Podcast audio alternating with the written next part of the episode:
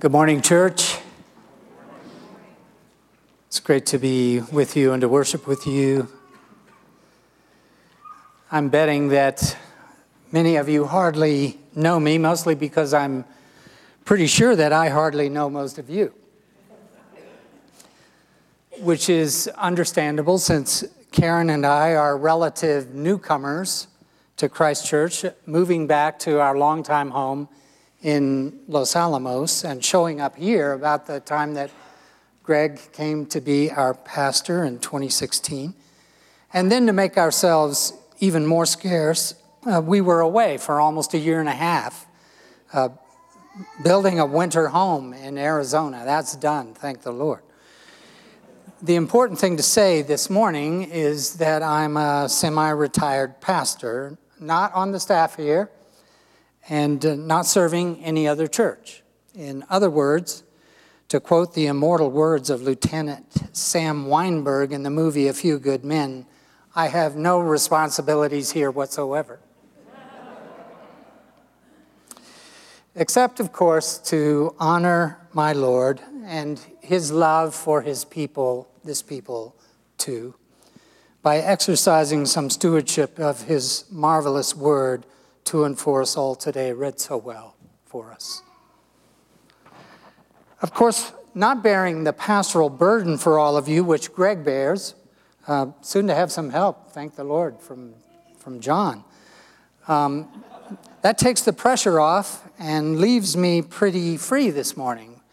Uh, free enough, probably, if I had the guts to preach in this t shirt. Can you see that? Pretty, pretty cool, huh? Pretty cool. Grandpa, the man, the myth, the legend.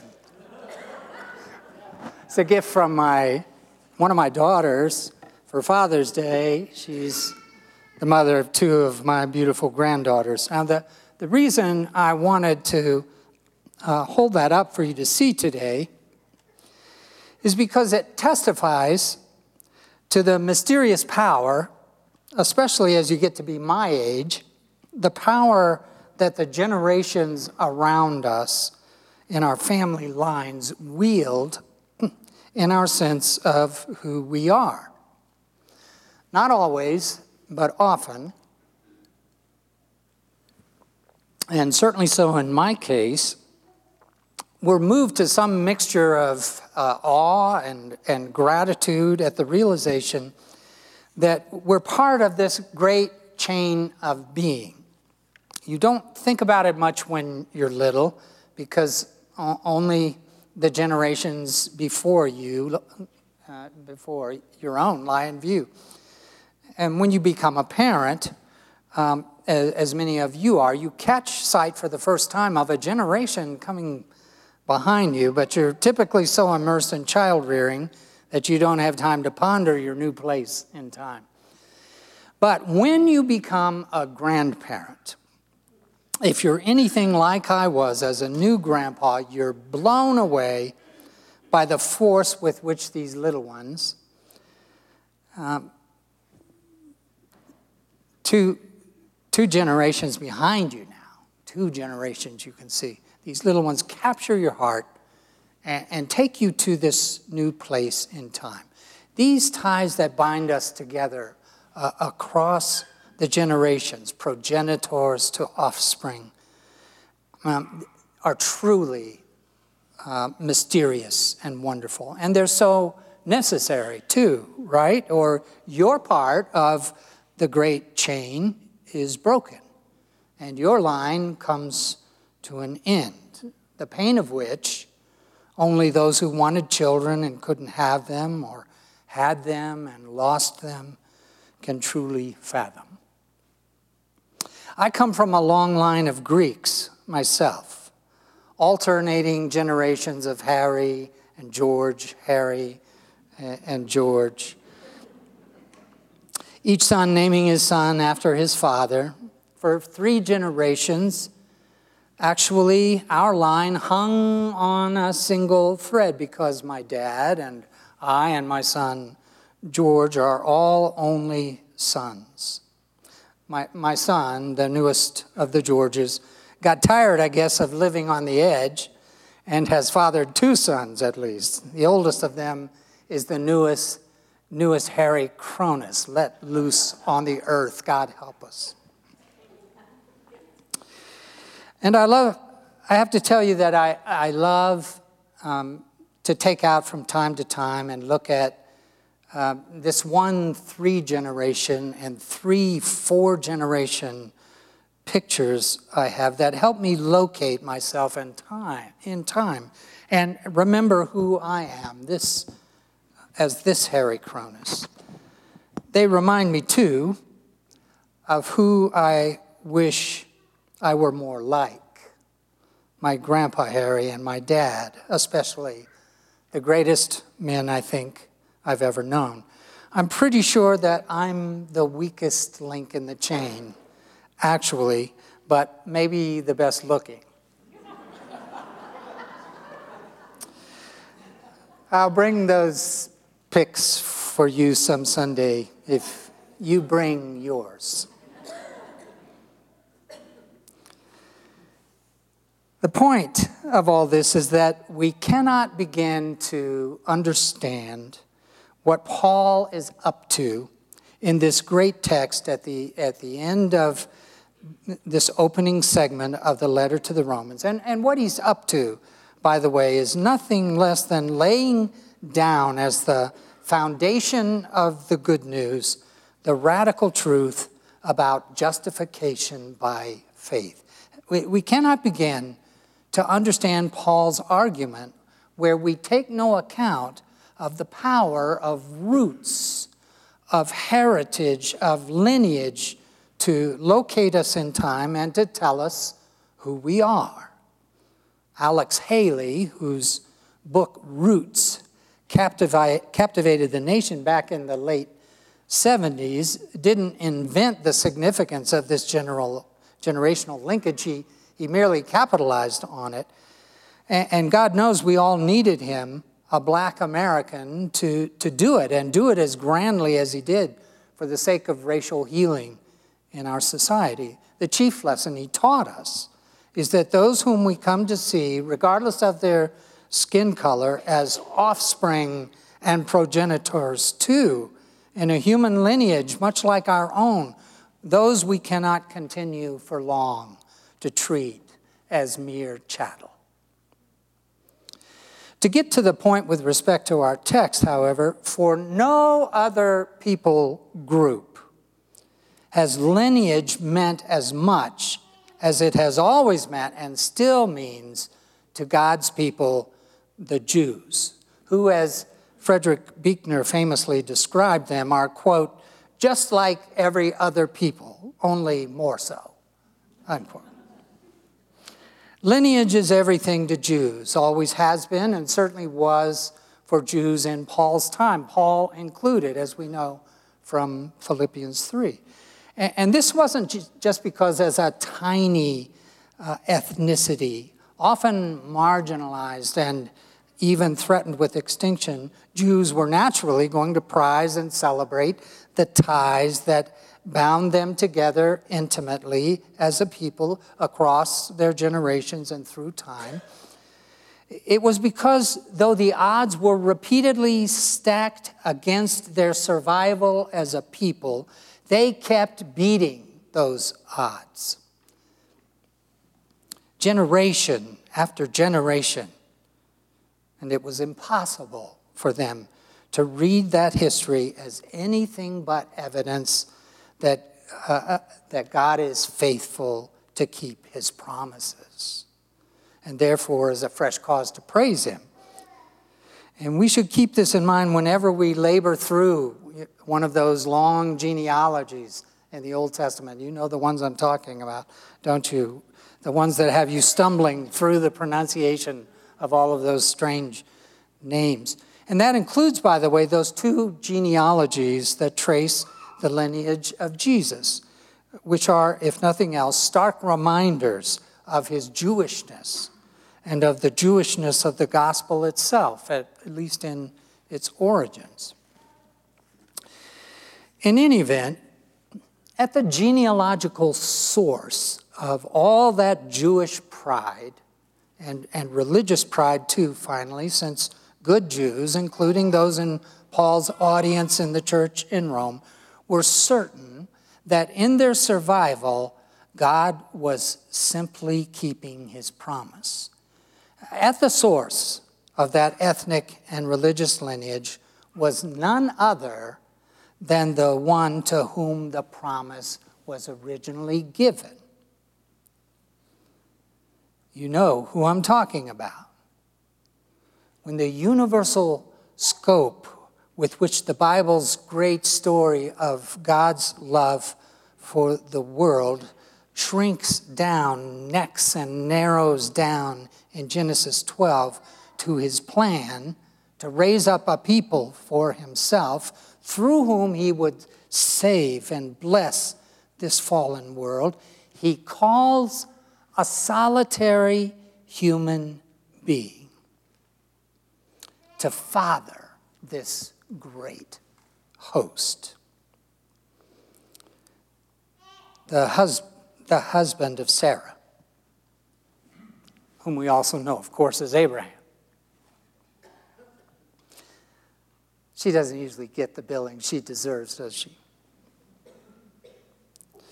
And you know how the story, some of which Paul brings to mind in our text, unfolds from there. Abraham and Sarah uh, have this son born incredibly, impossibly late in their lives, uh, Isaac. Isaac is the father of Jacob. Jacob is the father of these 12 who become the, the tribes of Israel, out of one of whose lines, Judah's, our Lord Jesus is born in what Paul elsewhere calls the fullness of time. But it all started with Abraham, whom Jews were and still are naturally quick to celebrate. And that is why, if Paul's going to help believers in Rome who are of Jewish descent, who may be inclined to think that they are already covenantally right with God simply by virtue of being lineal descendants of Abraham, if he's going to help them, uh, and not to mention all of us Gentiles too, those in Rome in Paul's day and those in Santa Fe in ours, if he's going to help us all understand that it's only by a miracle of grace, by the, the gift that God gives us in Christ, through which God puts all us sinners right with himself, including Abraham's lineal descendants, if he's going to help all of us understand this, then Paul has to take the argument all the way back to the source, to the one to whom the great promise was originally given, to Abraham, which is what he's doing here in chapter 4 of Romans, the last half of which we hear him declaring to us too today as God's word to us. And what a grand and glorious vision of this great watchword of the Reformation, justification by faith, emerges from his pen. Paul's argument here is, of course, a continuation of what he has been arguing all along in the first three chapters, and especially of his claim that Jews are no better off, apart from what God has done in Christ, than all of the rest of us are. Correcting these false Jewish understandings about Abraham lets Paul press this claim as sharply as possible all of us have fallen short of God's glory and are as good as dead in our godlessness and sin, Jews included. Being a descendant of Abraham is no hedge against the wrath of God on all that's unfit for intimate communion with Him, which Paul says has now been revealed for the whole human race in the death of Jesus on, on the cross. I told Greg a while back that Paul reminds me in Romans of that boy character in the movie The Sixth Sense. Everywhere he looks, he sees dead people, you and me included. And the only remedy for this is the one that God provides out of his sheer goodness and mercy in the death and resurrection of Jesus. Now, it helps to locate Paul's key words here righteousness, justification, faith. And his and the whole, actually, of his understanding of what God has done in Christ, it helps to locate them in the context from which they all come covenant making and covenant keeping in the ancient world.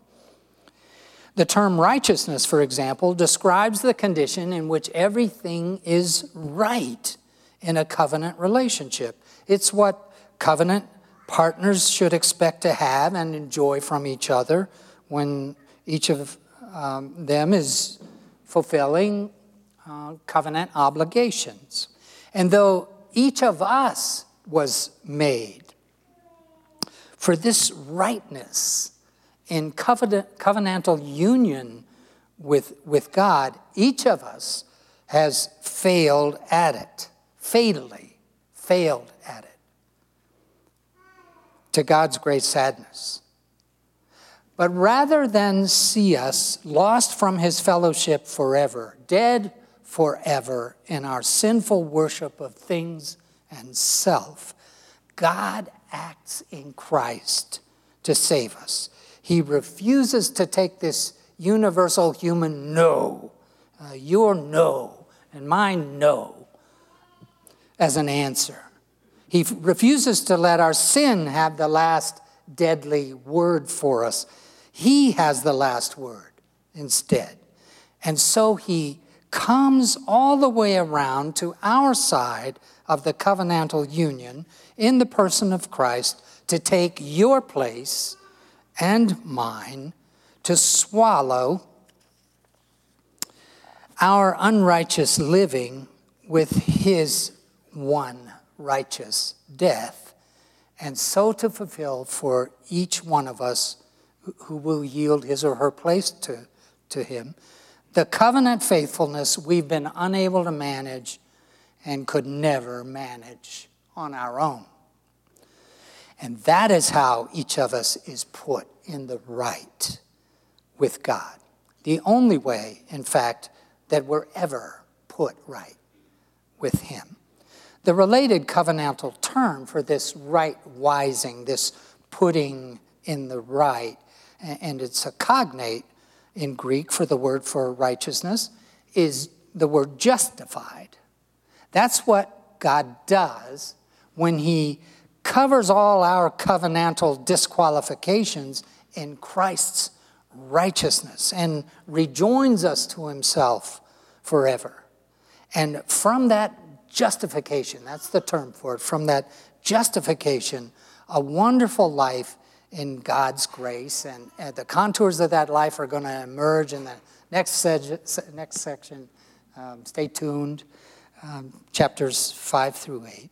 Uh, the, the contours of that just keep unfolding from glory to glory for each of us who believes in Jesus. Now, now, the amazing thing about Abraham, according to Paul, is that he was put right with God in the same way. No righteous act, no work on Abraham's part, says Paul in the run up to our verses, induced God to count uh, Abraham righteous and to enter into covenant with Abraham and his offspring, the sign and seal for which was and, and still is circumcision for every Jewish male. And a truly good Jew, Paul is suggesting, a truly good Jew should not imagine otherwise. No, it was simply because Abraham believed, believed God's covenant promise to make him the father of more offspring than there are stars in the heavens. It was simply because Abraham trusted, trusted God to be as good as his word that God reckoned Abraham righteous and fit for his company for, forever. This is that righteousness that comes from faith, about which Paul has spilled so much ink to proclaim. And the irony is that Abraham was its first practitioner, modeling how a faithful human covenant partner keeps faith with a God like ours. What an incredible picture of faith it is, too, this faith of Abraham, whose history with God Paul rehearses briefly, but so beautifully in our text.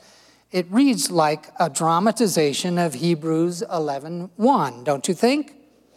If quote, faith is the assurance of things hoped for, the conviction of things not seen, unquote, then that is what Abraham models. Listen to the litany of faith's descriptives in Paul's recitation. In hope, he believed against hope. He did not weaken in faith when he considered his own body. No distrust made him waver. He was fully convinced that God was able to do what he had promised. And that is why, you see, that is why Paul declares, quote, his faith was counted to him as righteousness. The main point of Paul's argument, however, to which all, all of this is leading, is that there is no other kind of faith, no other saving faith, no other faith that sets us right with God than, than the faith that Abraham demonstrated. He anticipated so well, in fact, the utter trust in and re- reliance upon his heavenly Father, which Jesus manifested so completely and perfectly, that we can say, and I'm, I'm sure Jesus would be happy for us to say, that all faith in God, all belief in Him is Abrahamic faith. Whether it's the faith of those Jews and Greeks in Rome to whom Paul wrote, or your faith or my faith today, it will look inevitably like Abraham's faith. That's because it is always, faith is always this trust in and reliance upon God for what is impossibly beyond our reach.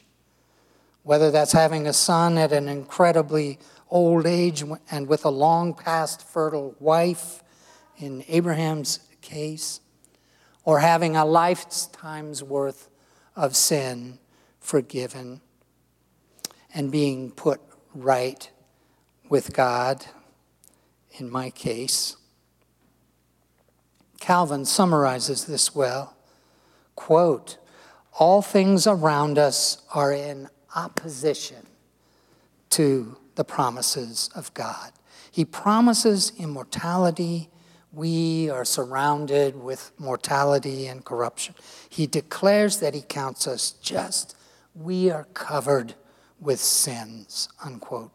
What is there to do in all these cases but trust God to do what we cannot? And gladly, too, because He who brings into being the things that are not, and who raises the dead. Loves it. He loves it when we lean on Him and look to Him. Faith arises over the graves of natural possibility, says Ernst Käsemann, one of my favorite interpreters of Romans. And so it does if it's the faith of Abraham or your faith or mine. This means that Christian faith is more Jewish than you or I may have thought. It turns out that Abraham really is the father, not of those who could or still can claim lineal descent from him, but of all those who, as Paul says at the end of our text, Believe in him who raised from the dead Jesus our Lord. We are his true sons and daughters, Abraham's true offspring, and therefore members by faith of God's people, Israel. And how truly has he, Abraham, become, as Paul puts it, quote, the father of many nations, unquote, since out of every tribe and, tr- and tongue on the planet now souls are coming to place their trust and confidence in God for everything that's beyond the reach of sinners such as we on account of Jesus. And if you are not one of these, I'd love to talk with you about how to begin to trust Him too. I confess that there's a, another t shirt that I covet, at least every once in a while, when I see it in a little catalog that comes from Jews for Jesus, a ministry that Karen and I have supported for 40 years. It reads across the front Jesus made me Jewish.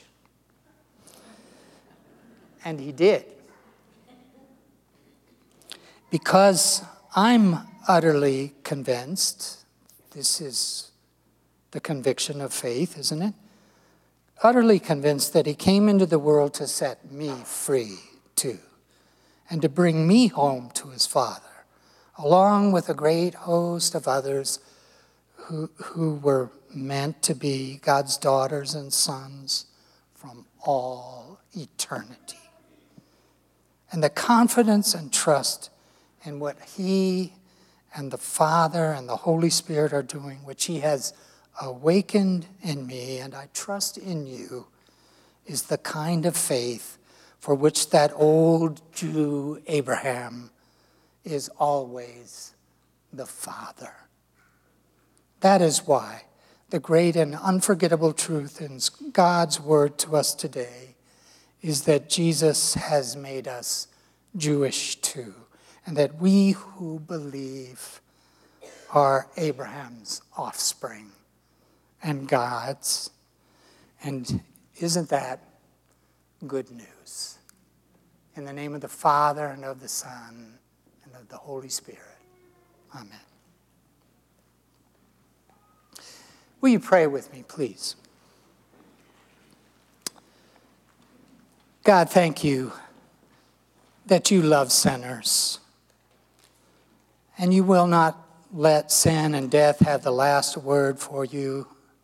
We know, since you raised Jesus from death to life, that you are able to do what is impossible including make straight what is so bent and twisted in us, set right all that's wrong, turn our unrighteousness into His glorious righteousness. Thank you for awakening faith in us and for taking us deeper and wider in that faith trusting you and looking to you for all things.